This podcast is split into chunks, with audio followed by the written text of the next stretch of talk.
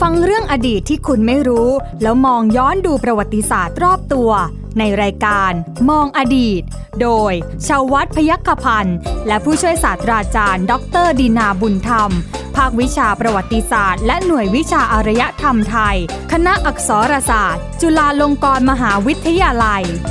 สวัสดีครับคุณผู้ฟังครับต้อนรับคุณผู้ฟังเข้าสู่รายการมองอดีตครับวันนี้ผมใหญ่ชวัฒน์พยัคฆพันธ์ทำหน้าที่ดำเนินรายการนะครับคุณผู้ฟังรายการของเรานะครับ ก็กลับมาพบกับคุณผู้ฟังในช่องทางต่างๆนะฮะคุณผู้ฟังครับที่เราอยากจะนำเสนอเรื่องราวประวัติศาสตร์ และก็เรื่องอดีตนะที่สนุกนะฮะคุณผู้ฟังฮะมาให้ได้รับฟังบางทีเรื่องประวัติศาสตร์ฟังยากฮะหรือว่าอ่านแล้วก็ไม่เข้าใจ วันนี้ฟังจากผู้รู้กันดีกว่านะฮะย่อยแล้วฟังง่ายแล้วก็สนุกด้วยนะครับแหมขาดไปก็ไม่ได้นะฮะคุณผู้ฟังครับสำหรับผู้รู้ท่านนี้นะฮะผู้ช่วยศาสตราจารย์ดรดินาบุญธรรมอาจารย์จากภาควิชาประวัติศาสตร์และหน่วยวิเอ่อหน่วยวิชาอารยธรรมไทยคณะอักษรศาสตร์จุฬาลงกรณ์มหาวิทยาลัยครับสวัสดีครับอาจารย์ครับ ครับ สวัสดีครับคุณใหญ่ครับ แล้วสวัสดีท่านผู้ฟังทุกท่านด้วยนะครับ ครับแหมอาจารย์นะฮะก็อาจจะหลายๆ ท่านก็บอกมาบอกว่าฟังเราแล้วสนุก เอาวแหมก็ดีใจ เออคือคือถ้าท่านฟังแล้วท่านชอบก็ดีใจนะครับนะ แล้วก็ตอนนี้เนี่ยมีฟีดแบ็กกลับมาด้วยนะ มีคุณผู้ฟัง เออ ฟังทางพอดแคสต์ด้วย อ๋อครับ เขาก็บอกว่าเออเนี่ยมองอดีตนี่แหละที่เขาพังอ่าฟังทางพอดแคสต์ ครับ พอดแคสต์ ครั ก็ บ เป็นรูปแบบใหม่ฮะอาจาร ครั ย์ บ ของคนที่ไม่จำเป็นจะต้องฟังสถานีวิทยุละ อืม ก็คือเอาไปฟังที่ไหนก็ได้ ครับ เก็บไว้เขาเรียกว่าดาวน์โหลดแล้วมาเก็บเป็นเพลย์ลิสต์ของตัว ครับ เองแล้ว ครับ ฟังก็ได้ อ๋ออ มใน ก็ ในทวิตเตอร์ฮะ อ่าก็ขอบพระคุณนะครับครับ นะฮะอ่ะได้รับกระแสตอบรับดีๆ อย่างนี้นะฮะก็มีกำลัง ครับ ใจในการทำงาน อ่า นะ นะ ค ค รั รั บบ อาจารย์ครับวันนี้ขอเสิร์ฟกันหน่อยนะคุณผู้ฟังอ่ามีเรื่องที่อยากจะให้อาจารย์ได้พูดถึง ครับ ก่อนหน้านู้นเราพูดถึง อืม ถนนพระรามที่ 4 ครับ อ่านะครับในโอกาส ใช่ ครบรอบ ใช่ เท่าไหร่นะอาจารย์ เ ร้อยหกสิบปี อ่าร้อยร้อยปี อ่าหนึ่งร้อยปี อ่า อ่า ครับ ร้อย ครับ ร้อยหกสิบปีอีกเรื่องหนึ่ง ครับ ร้อยปีถนน ร้อยไม่ใช่สิ ดูสิดูความจำ ร้อยห้าสิบปี อ่าร้อยห้าสิบปี อ่านะครับ โอเค ตอนนี้เนี่ยนะคุณผู้ฟังมีถนนเส้นหนึ่งเนี่ยถือว่าเป็นถนนประวัติศาสตร์ก็ ครับ ได้ เพราะ อี ว่า กสายหนึ่งละ อ่าอีกสายหนึ่งเพราะว่าเป็นถนนที่ผ่านเรื่องราวมาอย่างโชคโชนเลยดีก ถู ว่าก ต้องไม่ไม่แพ้ถนนพระรามที่สี่หรอก ใช่ นะครับ นะฮะที่เราจะพูดถึงก็คือถนนราชดำเนินนะ ถูกต้อง มีราชดำเนินในราชดำเนินนอ ค ก รับ ราชดำเนินกลาง อ่าถูก นะ ต้อ ฮะ งนะครับ แต่ทั้งหมดก็คือถนนราชดำเนิน เออ คุณผู้ฟังเชื่อไหมว่าถนนสายนี้เส้นนี้เนี่ย ครับ ร้อยี่สิบปีแล้วนะฮะ อืม อาจารย์ฮะเรื่องราวของถนนราชดำเนินที่ผ่านมาตั้งแต่การก่อสร้างผ่านมาจนถึงปัจจุบันนี้ร้อยี่สิบปีมันมีอะไร ครับ ที่น่าสนใจบ้างอาจารย์ โอ้อย่างมากเลยคุณใหญ่นะครับ แม้ว่าถนนราชดำเนินเนี่ยนะครับ ครับ อายุของเขาเนี่ยจะมีอายุน้อยกว่าพูดง่ายๆเด็กกว่าเกิดทีหลังถนนพระรามที่สี่ แต่ ที่เรา ถนนแต่ถนน นำเสนอไปแล้ว แต่ถ นะ น คนรับ ใหญ่มากนะอาจารย์ แต่ความที่ถนนราชดำเนินเนี่ยที่ตั้งถนนเนี่ย ครับ อยู่ในเขตใจกลางของกรุงเทพมหานคร อืม ใช่ไหมครับ ใช่ฮะ ใจกลางกรุงรัตนโกสินทร์ ครับ นะตัดผ่านตั้งแต่เขตกรุงรัตนโกสินทร์ชั้นใน ซึ่งเป็นจุดเริ่มต้นของกรุงรัตนโกสินทร์เนี่ย า ใช่ไหมครับ ครับ ออกมาจนถึงทั้งถึงกรุงรัตนโกสินทร์ขอบนอก อืม ใช่ไหมครับ ครับ เพราะฉะนั้นก็จะเป็นถนนเส้นที่เกี่ยวข้องกับพัฒนาการทางประวัติศาสตร์นะของกรุง อืม กรุงรัตนโกสินทร์โดยตรง ครับ ทั้งประวัติศาสตร์การเมืองเศรษฐกิจและสังคม อ่าครับ นะครับและเอ่อสสภาพทางกายภาพของถนนเส้นนี้เนี่ยนะทีนี้เมื่อเมื่อสักครู่คุณใหญ่ก็เรียนท่านผู้ฟังไปแล้วว่า ถนนราชดำเนินเนี่ยนะครับ ปีนี้มีอายุครบ 120 ปี ครับ นะพอดีนะครับ ทางราชการหลาย ๆ หลาย ๆ หน่วยงานนะครับ ก็กำลังจะมีการจัดเฉลิมฉลอง อืม นะวาระดังกล่าวนี้ ครับ นะครับ ก็เดี๋ยวก็คงจะเห็นว่ามีหลาย ๆ สถาบันนะจัดจัดรายการอภิปรายนะการเสวนาทางวิชาการนะหรือว่าการบรรยายพิเศษ ใน ตล มุ อ ม ด ในมุมมองต่างๆ ในมุมมองต่าง ๆ ที่เกี่ยวข้องกับถนนราชดำเนิน ครับ ไม่แต่เฉพาะมุมมองด้านประวัติศาสตร์เท่านั้น อืม นะครับ ครับ ทีนี้อย่างไรก็ตามรายการมองอดีตก็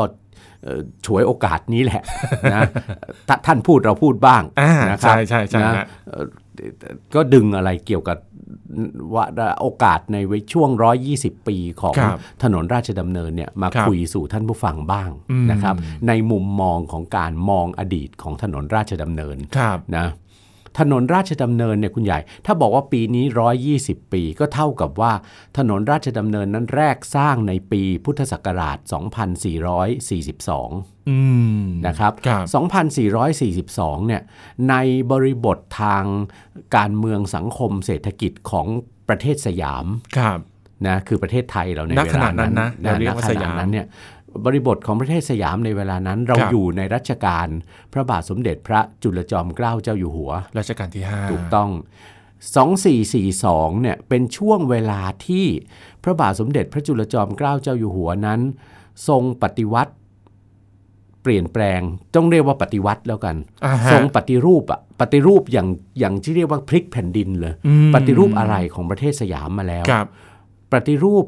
การปกครอง ระบบบริหารราชการแผ่นดินของประเทศ อ่า ซึ่งทรงปฏิรูปในในเรียกว่าปฏิวัติ หรือพลิกแผ่นดินเลยก็ว่าได้ ครับ ในปีพุทธศักราช 2435 อืม ใช่ไหมครับ ครับ ทรงเปลี่ยนทรงเอ่อในทางการเมืองการปกครองเนี่ยนะทรงยกเลิกระบบจตุสดม อ่า เวียงวัง เวียงวัง คลังนา คลังนา ใช่ไหม ครับ ครับ แล้วก็ทรงใช้ระบบกระทรวง เข้ามาบริหารแท เอ่อน ตามตามอย่างประเทศตะวันตก ครับ หรือตามแบบแผนที่ประเทศตะวันตกนำมาใช้โดยเฉพาะอังกฤษ อืม นำมาใช้ในอาณานิคม ครับ นะรอบๆบบ้านเราเนี่ยโดยเฉพาะในอินเดียนะค ครั รับ บ ก็ทรงจัดตั้งกระทรวงขึ้น 12 กระทรวง อืม นะแล้วก็เอ่อทรงปฏิรูปเรื่องเรื่องของการปกครองส่วนภูมิภาคด้วย ครับ ใช่ไหมหัวเมืองชั้นนอกชั้นใน หัวเมืองอะไรต่างๆ ยุบหมดนะครับ ทรงเปลี่ยนเป็นอะไร ทรงรวมกลุ่มหัวเมืองจัดตั้งขึ้นเป็นมณฑล อืม นะครับ ครับ และขณะเดียวกันนอกเหนือจากการที่ทรงปฏิรูประบบการบบริหารราชการแผ่นดินการปกครองบ้านเมืองแล้วเนี่ยนะเหตุการณ์สำคัญอีกเหตุการณ์หนึ่ง ซึ่งตรงเนี้ยจะนำไปสู่การเกิดขึ้นของถนนราชดำเนินโดยตรงก็คือ ปีพุทธศักราช 2440 ครับ ก่อนสร้างถนนราชดำเนิน 2 ปี เกิดอะไรขึ้น ก็อะไรฮะอาจารย์ เสด็จพระราชดำเนินประพาสยุโรป อ่า ครั้งที่หนึ่ง ครับ นะครับพระบาทสมเด็จพระจุลจอมเกล้าเจ้าอยู่หัวรัชกาลที่ 5 เสด็จประพาสยุโรป 2 ครั้ง ครับ นะครับ ครั้งที่ 1 ระยะเวลา 1 กับ2เนี่ยระยะเวลาห่างกัน 10 ปี อ่า ครั้งที่ รับ 1 คือปี 2440 ครับ อีกครั้งหนึ่งนะครับ2450 ครับ 3 ปีก่อนเสด็จสวรรคต อ่า นะครับเอ่อปี 2440เนี่ยนะครับในครั้งนั้นเนี่ยตั้งพระทัยอย่างมากเลย เพราะหลังจากที่ได้เสด็จพระราชดำเนินไปเยือนไปประพาสบรรดาบ้านเมืองรอบประเทศสยาม อืม ที่เป็นอาณานิคมของมหาอำนาจตะวันตก ครับ นะตั้งแต่อินเดียนะครับพม่าเอ่อสิงคโปร์ ครับ ไปจนกระทั่งถึงเกาะชวา อืม นะ ซึ่งซึ่งไปก็เหมือนกับในเวลานั้นที่ที่เสด็จประพาสเมืองอนานิคมก่อนเนี่ยนะ ค ค รั รับบ เพื่อคล้ายๆเสด็จไปดูงานนะ อืม ดูงานการการพัฒนาบ้านเมืองนะครับ การสร้างความเจริญนะของอารยธรรมตะวันตก ที่มหาอำนาจตะวันตกเนี่ยนะคืออังกฤษคือฮอลันดา ครับ หรือเนเธอร์แลนด์ เธอ เนี่ย แล นะครับ ฮะ นำมาใช้ในเมืองอนานิคมของเขา อ๋อ นะ คือ คือ เหมือน เหมือน เหมือน เหมือนอ่าพระองค์ท่าน เนี่ย เสด็จพระราชดำเนิน ครับ ไปดูซิว่า บ้านเมืองเก่าๆ เนี่ย มันเป็นแบบนี้ แต่ ใช่ เมื่อเป็นอาณานิคม เนี่ยเขาพัฒนา ถูก อะไร ต้อง บ้าง เขาพัฒนาอะไรบ้าง เจ้า อ่า อาณานิคม มหาอำนาจเจ้าอาณานิคมเนี่ ครั ย บ เอาความเจริญอะไรจากยุโรป อ่ มาพัฒนาบ้านเมืองเหล่านั้นบ้าง ครับ ได้ทรงนำความเจริญเหล่านั้นในยหลายสิ่งหลายอย่างนะ อืม กลับเข้ามาใช้ในในบ้านเมืองเรา ครับ นะแล้วนะครับ ครับ เช่น การสร้างอาคารแบบตะวันตก อืมจะ นะ พูดชิโนโปรตุกีสอะไรอย่างเงี้ยไหมอาจารย์ เออหลังมาละ หลังมาแล้ว ชิโน ใช่ไหม โปรตุกีสนั่นประมาณรัชกาลที่ที่สี่ อ๋อ นะ ฮะ แต่ว่าในรัชกาลที่5เนี่ยทรงเอารูปแบบนะสถาปัตยกรรมตะวันตกที่ที่มหาอำนาจตะวันตกสร้างไว้ในเมืองอาณานิคมเขาเนี่ยมาเริ่มสร้างในบ้านเราละ ครับ โดยเฉพาะอย่างยิ่งสร้างที่ไหนบ้าง สร้างในพระบรมมหาราชวัง อืม มีพระมหาปราสาทราชมนเทียนที่เกิดเป็นสถาปัตยกรรมตะวันตกเพิ่มมากขึ้น ครับ ใช่ไหมโดยเฉพาะพระที่นั่งจักรีมหาปราสาท ใช่ไหมครับ อ๋อ พระที่นั่งบรมพิมาน ครับ นะหรือพระที่นั่งในพระราชวังดุสิต อืม ใช่ไหมครับ แล้วก็ที่สำคัญอีกอย่างก็คือ บรรดาศาลาว่าการกระทรวงต่าง ครับ ๆศาลาว่าการกระทรวงที่ได้แบบมาเป็นตะวันตกเลยก็คือกระทรวงกลาโหม ที่อยู่น้ กระทรวงมหาดไทย วัดพระแก้ว เห็นไหมครับ ครั นั่ บ นน่ะนะก็เริ่มต้นขึ้นมานะ อืม แล้วก็เรื่องการเปิดสถานศึกษาต่าง ครับ ๆ การปฏิรูประบบกฎหมาย การ อืม ศาล ครับ ใช่ไหมครับอ่ะต่างๆเนี่ยก็ทรงได้มาในระยะหลังจากเสด็จประพาสเมืองอนานิคม ครับ แต่อย่างไรก็ตามนะตั้งพระไทยว่าประพาสเมืองอนานิคมแล้วดูงานเมืองอนานิคมแล้ว ต้องเสด็จไปถึง ต้น เมือง บบ แม่ของเขาให้ได้ ไปดูต้นแบบ เมือง เลย ต้ ใช่ น ไหม แบบของ อ่าฮะ เขาให้ได้ก็คือทวีปยุโรป ครับ ใช่ไหมครับคันแล้วขณะเดียวกันเนี่ยเอ่อความผันผวนทางการเมืองระหว่างประเทศ อืม ที่ประเทศสยามต้องเผชิญกับภาวะคุกคามจากมหาอำนาจตะวันตก ครับ โดยเฉพาะจากฝรั่งเศส ที่จะต้องเสียดินแดน ที่ นู่น ที่อยู่ นี่ ใน ช่ไหม ในในเอเชียตะวันออก เอเชีย เฉียงใต้ ครับ ในที่ที่ขยายอิทธิพลอยู่ในอินโดจีนน่ะ อืม ในลาวในเขมรในเวียดนาม ครับ เวลานั้นเนี่ยก็เป็นผลให้ตัดสินพระไทยที่จะเสด็จเยือนประเทศต่างๆ ในยุโรป ครับ ใช่ไหมครับ ก็เสด็จไปในปี 2440 นะ ในปี 2440 นั้นเนี่ย ก็ได้พระราชนิพนธ์เล่มหนึ่ง ครั ใช่ บ ไหมครับ ได้พระราชนิพนธ์เล่มหนึ่งนะ คือพระราชนิพนธ์ไกลบ้าน อื ใช่ไหมครับ ครับ นะที่ที่ส่งบันทึกเป็นจดหมายอะนะพระราชทานถึงสมเด็จพระเจ้าลูกเธอ ครับ นะครับนะเอ่อเจ้าฟ้านิพพานพดล ครับ นะกรมขุนอู่ทอง เขตขัตติยนารีเนี่ยนะทรงเขียนเป็นจดหมาย พระสมเด็จพระเจ้าลูกเธอก็ทรงรวบรวมไว้ อืม ต่อมาก็ถวายให้ทรงแก้ตรวจแก้อะไรต่างๆ แล้วก็จัดพิมพ์เป็นพระราชนิพนธ์ไกลบ้าน อืม นะครับ ครับ อันนั้นก็ก็เป็นเรื่องของการเสด็จพระราชดำเนินยุโรป ครับ ใช่ไหมการเสด็จพระราชดำเนินเยือนยุโรปครั้งแรครั้งแรกเนี่ยคุณ ค ยา รั ย บ เสด็จพระราชดำเนินหลายประเทศใช่ไหม อืม รวมทั้งประเทศซึ่งจะให้ต้นแบบของถนนราชดำเนิน ด้วย คือประเทศฝรั่งเศสนะครับนะประเทศฝรั่งเศสนั้นเนี่ยแน่นอนก็ย่อมต้องเสด็จพระราชพระราชดำเนินเยือนกรุงปารีส ครับ ใช่ไหมครับ ซึ่งเป็น เมืองหลวง เมืองหลวงของ ค ป รับ ระเทศฝรั่งเศสนะครับ โปรดนะความงดงามของอาคารบ้านเรือนถนนหนทางตลอดจนการวางผังเมือง อืม ที่งดงามของกรุงปารีส ครับ ประเทศฝรั่งเศส ครับ นะไปหรือยัง อย่างฮะ อ่ะต้องต้องไป นี่จะต้องบอกเลยนะ ว่าจะต้องไปให้ได้สักครั้งหนึ่งนะในชีวิตเนี่ยนะครับนะไม่ใช่ว่าเห่อฝรั่งอะไรหรอกนะ อ่ แต่ว่าคุณใหญ่ทราบไหมว่าบ้านเมืองในยุโรปเนี่ย ครั นะ บ คนทำรายการอย่างเราเนี่ยนะเราควรจะต้องไปเห็นให้ได้สักครั้งหนึ่ง เออ นะแล้วเราเราจะได้ความประทับใจ ครับ นะกลับมาคุยอะไรสู่ท่านผู้ฟังได้อีกมากมาย ครับ นะครับเพราะเอิญในยุโรปเวลานั้นเนี่ย ครับ นะกรุงปารีสในเวลานั้นเนี่ยในช่วงเวลาที่พระบาทสมเด็จพระจุลจอมเกล้าเจ้าอยู่หัวเสด็จประพาสเนี่ยคุณใหญ่ ครับ กรุงปารีสเพิ่งมีการปฏิวัติ ไม่ใช่ปฏิวัติเปลี่ยนแปลงการปกครองนะแต่เป็นการปฏิวัติผังเมืองอะ อืม ปฏิวัติการวางผังเมือง ปฏิวัติการตัดถนน ปฏิวัติการสร้างอาคาร ครับ ถ้าคุณใหญ่เห็นในรูปคุณใหญ่จะเห็นว่าตึกรามบ้านช่องในกรุงปารีสเนี่ยโดยเฉพาะส่วนกลางๆของปารีสแต่ ครับ มันสวยงามไปหมดเลยใช่ไหม รูปแบบเดียวกันด้วยฮะ รูปแบบเดียวกันไปหมดเลย แล้วก็เป็นอาคารที่มันมีเส้นสายใช่ไหมการตกแต่ง อืม อยู่อยู่ในตัวของมันเองเนี่ย ครับ นะอย่างงดงามอ่ะ ครับ นะครับเอ่อแล้วก็ก่อด้วยอะไรก่อด้วยหิน หิน อืม ทรายสีนวลนวลๆใช่ไหม อ่า ทั้ง ฮะ ทั้งเมืองเลย ครับ ดูเป็นเมืองสว่างไสวัย ครับ โดยเฉพาะเมื่อเปรียบเทียบกับกรุงลอนดอนเมืองหลวงของประเทศอังกฤษ ครับ ซึ่งบ้านเรือนส่วนส่วนใหญ่เขาจะเป็นอิฐอะ ม เป็นอิฐสีแดงๆพอเก่าไปมันก็จะ ดำดำ จะดำดำทึมทึมๆ แล้วฝนตกบ่อยๆ ใช่ไหม ครับ ก็จะเกิดบรรยากาศที่ที่หดหู่หน่อยเหมือนกันสำหรับ มันมันจะ คนต่า ชื้ ง นๆ ชาติเออที่ไม่ไม่คุ้นชินใช่ไห ค ม รับครับ ก็ไม่รู้เอ่ออยู่อาจารย์ดีนาอยู่อยู่มาก็ไปอยู่มาก็เจ็ดปีกว่าๆ นะกรุงลอนดอนนะครับ ก็เลยเลยหดหูกันไปหมดนะอ่ะ ครับ กลับมาที่กรุงปารีส ครับ เอ่อพระบาทสมเด็จพระจุลจอมเกล้าเจ้าอยู่หัวโปรดถนนสายหนึ่งในกรุงปารีส นั่น นะ คือ ครับ คือภาษาฝรั่งเศสคือ Avenue de Champs-Élysées อ๋อ นะครับ ถ้าปัจจุบันก็คือถนนสายที่เป็นอะไร เป็นแหล่งช้อปปิ้งสำคัญ ใช่ ของกรุคงรับ ปารีส ครับ นะครับ เป็นถนนที่อยู่อยู่ในใจในปารีสส่วนกลางอะ อื ไม่ได้อยู่ในจุดกึ่งกลางของปารีสนะ แต่ แต่ว่า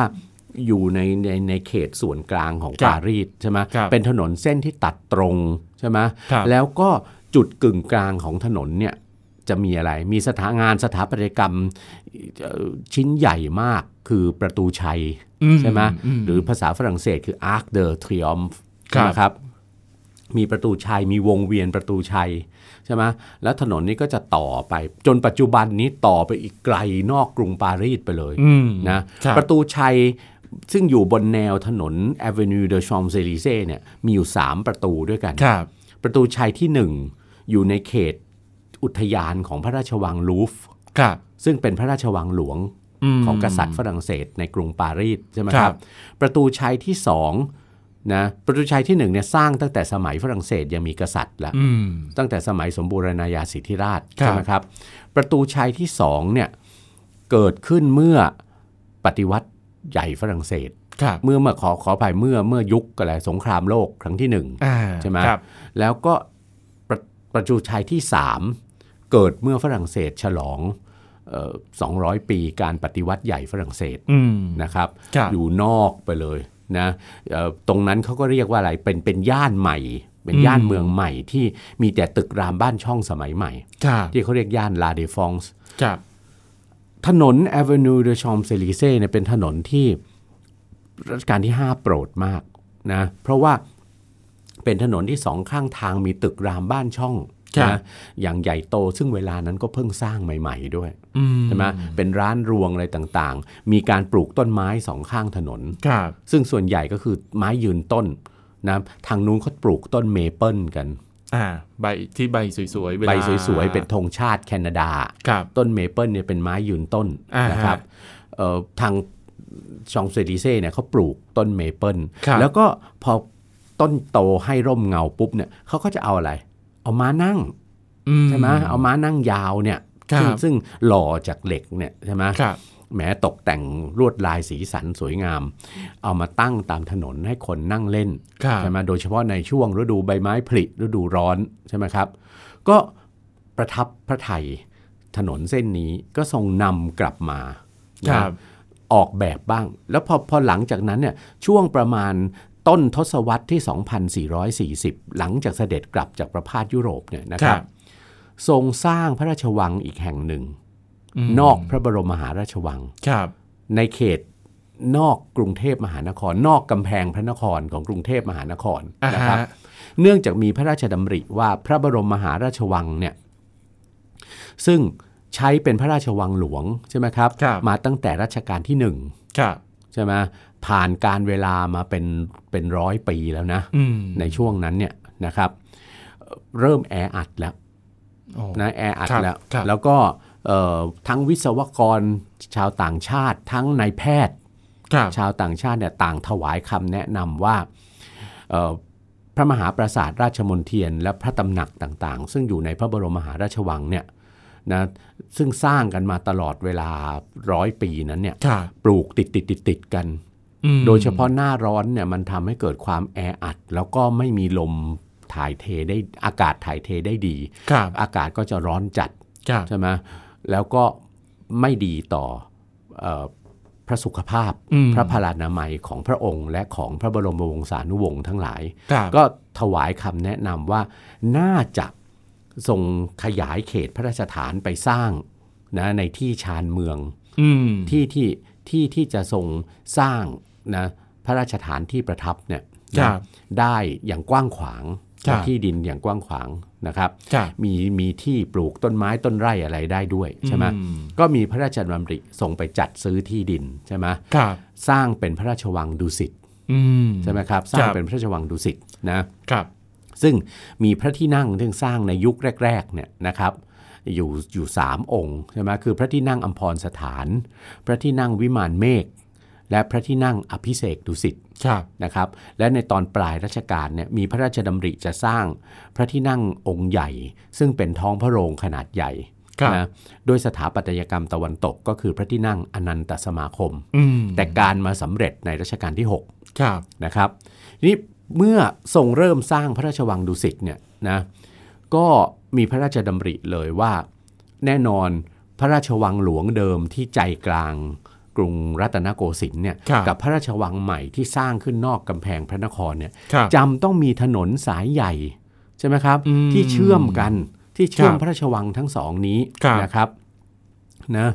เอ่อเพราะว่าแล้วก็จะต้องเป็นทางเสด็จพระราชดำเนินใช่ไหม ใช่ ในระคหบ ว่างเพราะพระบรมมหาราชวังนั้นยังคงมีความสำคัญในฐานะเอ่อจุดศูนย์กลางอำนาจของรัฐ ครับ เป็นสถานที่ประกอบการพระราชพิธี พระราชกุศลต่างๆ ของบ้านเมืองใช่ไหมครับ ครับ แม้ว่าจะเสด็จไปประทับที่พระราชวังดุสิตแล้วเนี่ยถึงเวลาเวลามีการพระราชพิธีต่างๆ เวลาต้องทรงรับแขกเมืองเนี่ย ครับ ก็ต้องเสด็จเข้ามาในพระบรมมหาราชวังอยู่ดี คล้าย ใช่ไหม ๆคล้ายๆว่าพระบรมมหาราชวังเป็นออฟฟิศ ถูกต้อง ส่วนเอ่อพระราชวังดุสิตนะเหมือนเป็นบ้าน เป็นบ้าน อ่า เอ่ออย่าง ครับ นั้นนะครับ ก็จึงต้องทรงสร้างถนนสายใหญ่ ครั ที่ บ เชื่อมพระราชวังทั้งสองนี้ ครับ ใช่ไหมก็โปรดเกล้าให้สร้างถนน และพระราชทานนามว่าถนนราชดำเนิน อืม ชื่อก็บอกหน้าที่ของถนนอยู่ในตัวแล้ว ครับ ว่าเป็นทางเสด็จพระราชดำเนิน อืม ของพระมหากษัตริย์ใช่ไหม ค ค รั รับ บ ทีนี้เอ่อลักษณะทางกายภาพของของกรุงเทพเราในตอนนั้นเนี่ย ครับ ถนนราชดำเนินก็เลยทำในพื้นที่ระหว่างพระบรมมหาราชวังกับพระราชวังดุสิตเนี่ยคุณใหญ่ ครับ ก็เลยไม่สามารถทำให้มันกลายเป็นถนนสายตรง ที่จะตัดตรงแบบถนน Avenue de Champs Élysées ที่ในในกรุงปารีสได้ใช่ไหมที่ตัดให้เป็นถนน อืม เส้นตรงดิ่งอย่างเงี้ยได้ใช่ไหมเพราะฉะนั้นถนนราชดำเนินก็จึงถูกแบ่งออกเป็น 3 ช่วง อืม ถูกแบ่งออกเป็น 3 ช่วง ครับ นะครับนะคือช่วงแรกตั้งแต่พระราชวังดุสิต ครับ นะตั้งแต่พระราชวังดุสิตนะตั้งต้นถนนราชดำเนินเนี่ยตั้งต้นที่พระลานพระราชวังดุสิต อืม หรือที่ปัจจุบันนี้เรียกกันว่า ลานพระบรมรูปทรงม้า ทรงม้าอ่าฮะ นะครับ หน้าพระที่นั่งอนันตสมาคมเนี่ย ครับ นะครับ ถนนเส้นนี้จะตรงมาราชดำเนิน เรียกว่าราชดำเนินนอก อืม จะตรงมาจนกระทั่งถึงข้ามข้ามคลองพดุงกรุงเกษม ซึ่ง ครับ เป็นคูพระนครชั้นนอก ครับ ที่ขุดในสมัยรัชกาลที่ อ่าฮะ 4 ตอนขยายเขตกรุงรัตนโกสินทร์เนี่ย ครับ นะข้ามมาแล้วนะครับ ก็โปรดให้สร้างสะพาน อืม นะ อืม ซึ่ง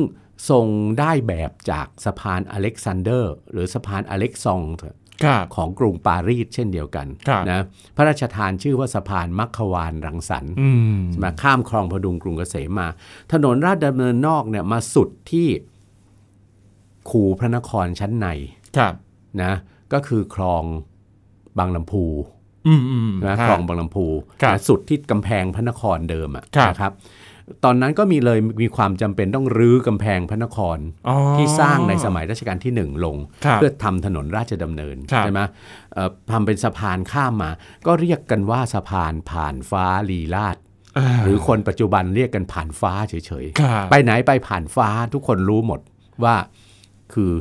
จุดต้นของถนนราชดำเนิน ตรง อี ยู ก เอ็น ส่วนหนึ่ง ตรงยูเอ็นนะอาจารย์ ไม่ไม่ตรง UN ตรงตึก UN ตึกสหประชาชาตินั่นคือราชดำเนินนอก อ๋อฮะ นั่นคือคลองพดุงกรุงเกษม อ๋อ นั่น ครับ คือสะพานมัคควาน อ่าฮะ นะครับโรงเรียนในร้อยพระจุลจอมเกล้าเดิมก็เคยตั้งอยู่ตรงนั้น มี อ๋อก ระทรวงศึก ค ษา รับ ธิการ อ่าใช่ มีด้าน ใช่ หลังของทำเนียบรัฐบาล ใช่ อยู่ ครับ ตรงนั้น ใช่ ใช่ไหมครับ ใช่ครับ อ่ะราชดำเนินนอกมาสุดตรงตรงคลองบางลำพู อ่าฮะ เป็นสะพานผ่านฟ้า ครับ ด้านซ้ายมือเราก็จะมองเห็นภูเขาทองวัดสะเกต อ่า ใช่ไหมครับ ครับผม นะเส้นราชดำเนินเส้นที่จะตรงต่อไป ครับ นะเข้าในเขตพระนครแล้วนะครับ คือราชดำเนินกลาง อืม ใช่ไหมครับ ตรงนี้แหละที่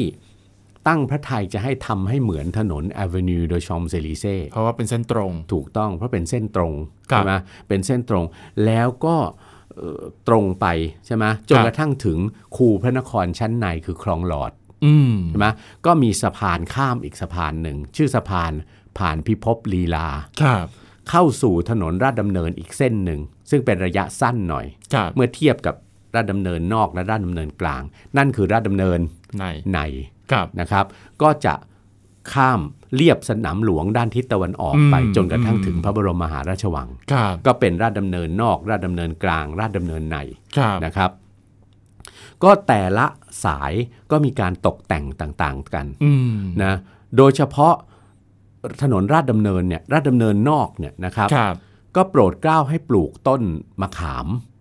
นะ เอาเอา ต้นมะ เอาแบบ ขาม บ้า กัน บต้น เรา ต้นมะฮอกกานีตาม อ่า แบบบ้านเรามะขามเป็นต้นไม้ยืนต้นให้ ใช่ ร่มเงา ใช่ ใช่ไหม ใช่ ครับ ครับ นะกับต้นมะฮอกกานีซึ่งทรงไป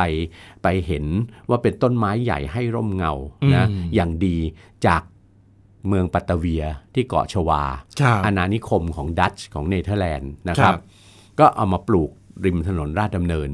นะราชดำเนินกลางในสมัยรัชกาลที่5เนี่ยยังไม่ได้มีตึกอย่างที่เราเห็นในปัจจุบันนี้นะคุณใหญ่ อืมครับ สองข้างทางก็ยังเป็นเป็นบ้านเรือนบ้านเรือนราษฎรบ้าง บ้านเรือนขุนน้ำขุนนาง อืม เป็นวัดสำคัญ ครับ นะบ้างที่มีมาตั้งแต่สมัยอะไร ต้นรัตนโกสินทร์ ครับ นะฮะมาบ้างนะจนกระทั่งถนนราชดำเนินกลางเนี่ยมามีตึกสมัยใหม่ ตามสถาปัตยกรรมที่เรียกว่าสถาปัตยกรรมแบบโมเดิร์นอาร์ตเนี่ย ครับ นะหลังปฏิวัติเปลี่ยนแปลงการปกครอง 2475 แล้ว อ๋อ นะ ฮะ รัฐบาลคณะราษฎรในเวลานั้นเนี่ยมาถึงยุคท่านจอมพลปพิบูลสงครามใช่ไหมครับท่านเวนคืนที่ดิน ตรงนั้นเลย ตรงสองข้างถนนราชดำเนินกลางเนี่ย ครับ นะแล้วก็ท่านก็มีดำรินะให้เอกชนมาลงทุน เอกชนในเวลานั้นก็ได้แก่สำนักงานทรัพย์สินส่วนพระมหากษัตริย์ อืม ก็ลงทุนสร้างอาคาร ครับ ตามรูปแบบสถาปัตยกรรมโมเดิร์นอาร์ต ม เพื่อทำให้ถนนราชดำเนินเนี่ยเอ่อก็ดูเป็นหน้าเป็นตาของบ้านเมืองนะมีอาคารทันสมัยนะเกิดขึ้นก็คือกลุ่มอาคารถนนราชดำเนิน ซึ่งมีเอกลักษณ์สำคัญนะคุณใหญ่ ครับ กลุ่มอาคารถนนราชดำเนินเนี่ยถ้าคุณยายมองสองฝั่งถนนเนี่ย ครับ อาคารจะเป็นคู่กันไป ครับ ใช่ไหมครับนะอ้าวแล้วก็จนถึงสุดท้ายคือถนนราชดำเนินในนะก็จะไม่มีอาคารอะไร อืม ข้างขวาคือสนามหลวง ข้างซ้ายคืออาคารศาลยุติธรรม ครับ จนเข้าสู่พระบรมมหาราชวังใช่ไหมเพราะฉะนั้นความสำคัญเนี่ยในยยะของถนนราชดำเนินอีกอย่างก็คือ การเชื่อมระหว่างโลกเก่าไปสู่โลกใหม่ อืม ใช่ไหมพระราชวังเก่าในเขตกรุงรัตนโกสินทร์ ครับ เดิม เขตจารีตประเพณีเดิมเนี่ย ครับ ออกไปสู่เขตที่ทรงกำหนดให้เป็นเขตเมืองใหม่ อืม นะครับ ครับ และขณะเดียวกันสองขข้างถนนราชดำเนินเนี่ยเราก็จะเห็นอะไร อาคารบ้านเรือน ครับ ที่มีแสดงให้เห็นถึงพัฒนาการทางกายภาพ และสถาปัตยกรรมที่มีอยู่ในกรุงเทพมหานคร อืม นี่ไม่รวมถึงว่าถนนราชดำเนินเนี่ยผ่านร้อนผ่านหนาวอะไรมาบ้าง ตลอดระยะเวลา 120 ปีที่ถนนสายนี้นะครับ ทำหน้าที่มาตั้งแต่แรกสร้าง ครับ นะครับ ก็เรียนรู้ได้จากเอกสารได้ด้วยนะฮะคุณผู้ฟังครับเอาละฮะวันนี้หมดเวลาแล้วนะครับขอบคุณสำหรับการติดตามนะครับยังไงรายการมองอดีตก็จะมีเรื่องราวของอดีตมาให้คุณผู้ฟังได้ติดตามนะครับวันนี้ผมแล้วก็ผู้ช่วยศาสตราจารย์ดรดีดาบุญธรรมลาไปก่อนครับ สวัสดีครับ สวัสดีครับ ติดตามรับฟังรายการย้อนหลังได้ที่เว็บไซต์และแอปพลิเคชันไทย PBS Radio ไทย PBS ดิจิทัล Radio